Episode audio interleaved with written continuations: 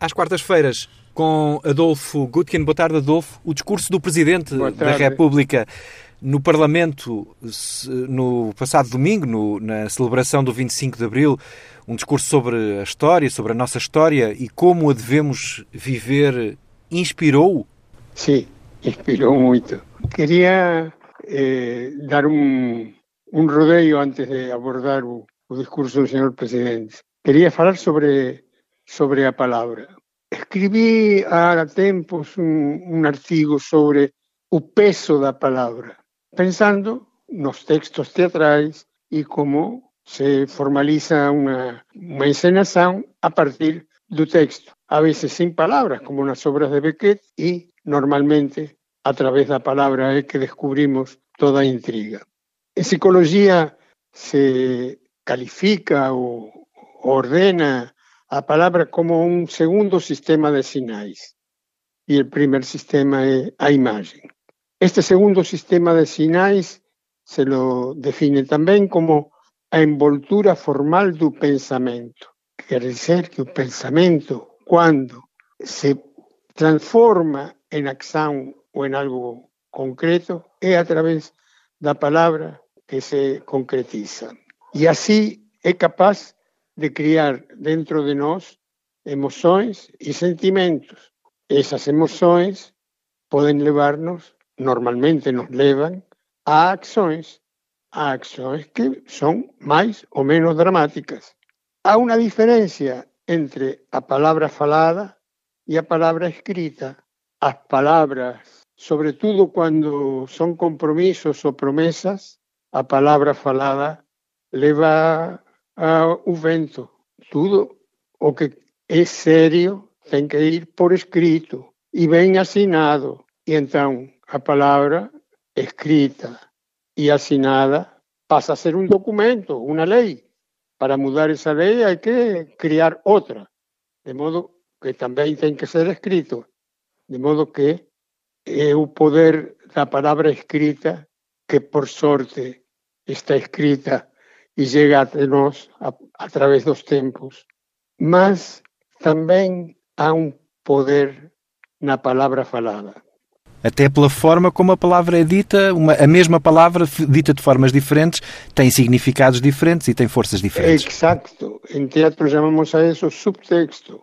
E muitas vezes dice ou se quer obter todo o contrário do que a palavra está a dizer de uma maneira clara. A palavra vai por um lado e a intenção vai por outro. Agora, eu estava pensando, que poder tem a palavra falada? E se me dio como exemplo máis inmediato e coñecido o breve discurso ao ar libre que o presidente dos Estados Unidos, o señor Trump, al falar con os seus fanáticos que rodeaban o Capitolio, incítaos a entrar pela forza no palacio, no templo das leis, para impedir que se recoñeza o triunfo de Biden. E aquilo produce mortes. Aquilo foi terrível. A palavra falada mobilizou as massas, as arengou como se fosse um general em plena batalha. A propósito da, da palavra falada, o outro dia, algo que não tem a mesma importância política, ou sim, mas não com essas consequências, um crime passional que acontece em Espanha. É um crime de violência doméstica. Um no se puede decir un señor, una besta, un marido, deita gasolina sobre a mujer y prende fuego. Y luego, para disimular, piensa que ella ya se va a consumir y llama a policía, se hace algunas quemaduras y dice a policía que a mujer estaba maluca y que, que se deitó gasolina encima y que, y que se prendió fuego que se suicida, que se suicidó y la mujer no estaba muerta y dice, no, no, no, no me suicidé.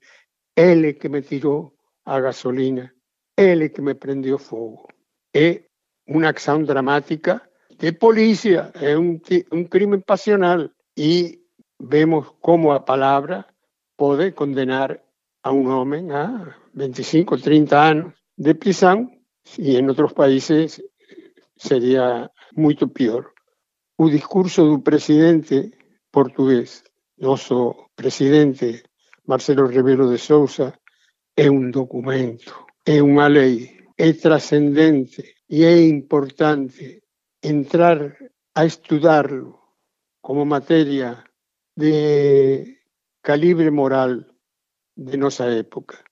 Há do, dois ou três, mas há muitos exemplos a tomar desse discurso. O primeiro é que não é possível nem conveniente olhar ou opinar sobre uma época ou tentar explicar os factos de outra época com os olhos de nosso tempo. Que cada época tem seu próprio análise por camadas históricas. Asumió a historia de Portugal como una mistura de gloria y crimen, como una mistura do que é bom, inesquecível para a humanidade completa, e do que é mau, também inesquecível. Criticou, e coincido plenamente con él, en unha tendencia muito portuguesa, da bondade do coração português que autoflagelación excesiva. Como si no somos los pobreciños y siempre estamos sometidos y no somos capaces. Y nos esquecemos, por ejemplo, de que uno de los factos históricos de mayor trascendencia en la historia de la humanidad es la viaje de Magallanes, la circunvalación de la Tierra, es acabar de vez con los terraplanistas, con criterio de que a Terra era o centro do universo, concretiza con a circunvalación da Terra unha verdade científica que até ese momento era apenas unha suspeita. E o último detalle ou sentido do discurso foi chamarnos a atención sobre a nosa democracia.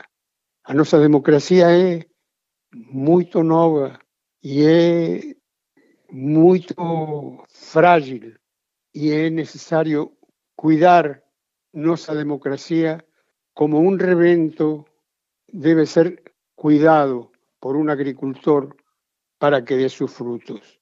Temos que cuidar a paz de que gozamos. Se olhamos a nossa volta e vemos por onde van os tiros e as bombas, os incendios e os exércitos, y olhamos para nuestro Portugal, este jardín, tenemos que tener conciencia de que esa paz debe ser cuidada. Y uno de los primeros principios para cuidar a paz es el respeto pelo otro, es a boa educación, son los bons modos, un sentido de unidad y caridad y de sensibilidad del pueblo portugués que fue puesto en evidencia na práctica con as actitudes heroicas no tempo da pandemia, que non acabou, que estamos en medio dela e que a saúde pública tamén temos que cuidarla e que todo o que temos vale a pena viver e vale a pena lutar por isso. Adolfo, só para. Hum, estamos mesmo aqui a chegar ao fim, mas eu queria perguntar-lhe se acha que essa, eh, essa defesa, essa preservação da nossa jovem democracia passa mais pelas palavras escritas ou pelas palavras faladas? Eu, eu penso que passa mais pelas palavras faladas, porque a palavra falada vai a ser capaz de mobilizar as massas. A palavra escrita é a que vai permitir documentar e dar legalidade a as verdades, si son verdades, que fueron proclamadas por la palabra falada, mas a que realmente va a movilizar eh, a imagen y a, palabra falada. En ese sentido, a televisión es un instrumento extraordinario porque reúne multidões que antes era necesario movilizar personas en, autocarros y en mulos y, caravanas de a pie. Y a través de la palabra de un televisor nos podemos entrar en contacto casi personal con la persona. No sé si, si vos estará de acuerdo, es verdad que las palabras son levadas pelo vento, que eso tiene que ficar escrito y tiene que ficar asinado. mas é um formalismo, um formalismo importante, sobretudo para o futuro. Mas se você muda uma lei e não a implementa, é igual que se não estivesse escrita. Não é verdade? É isso, Adolfo. Adolfo Gutkin, nos Não Alinhados, às quartas-feiras e a qualquer hora em tsf.pt e em podcast.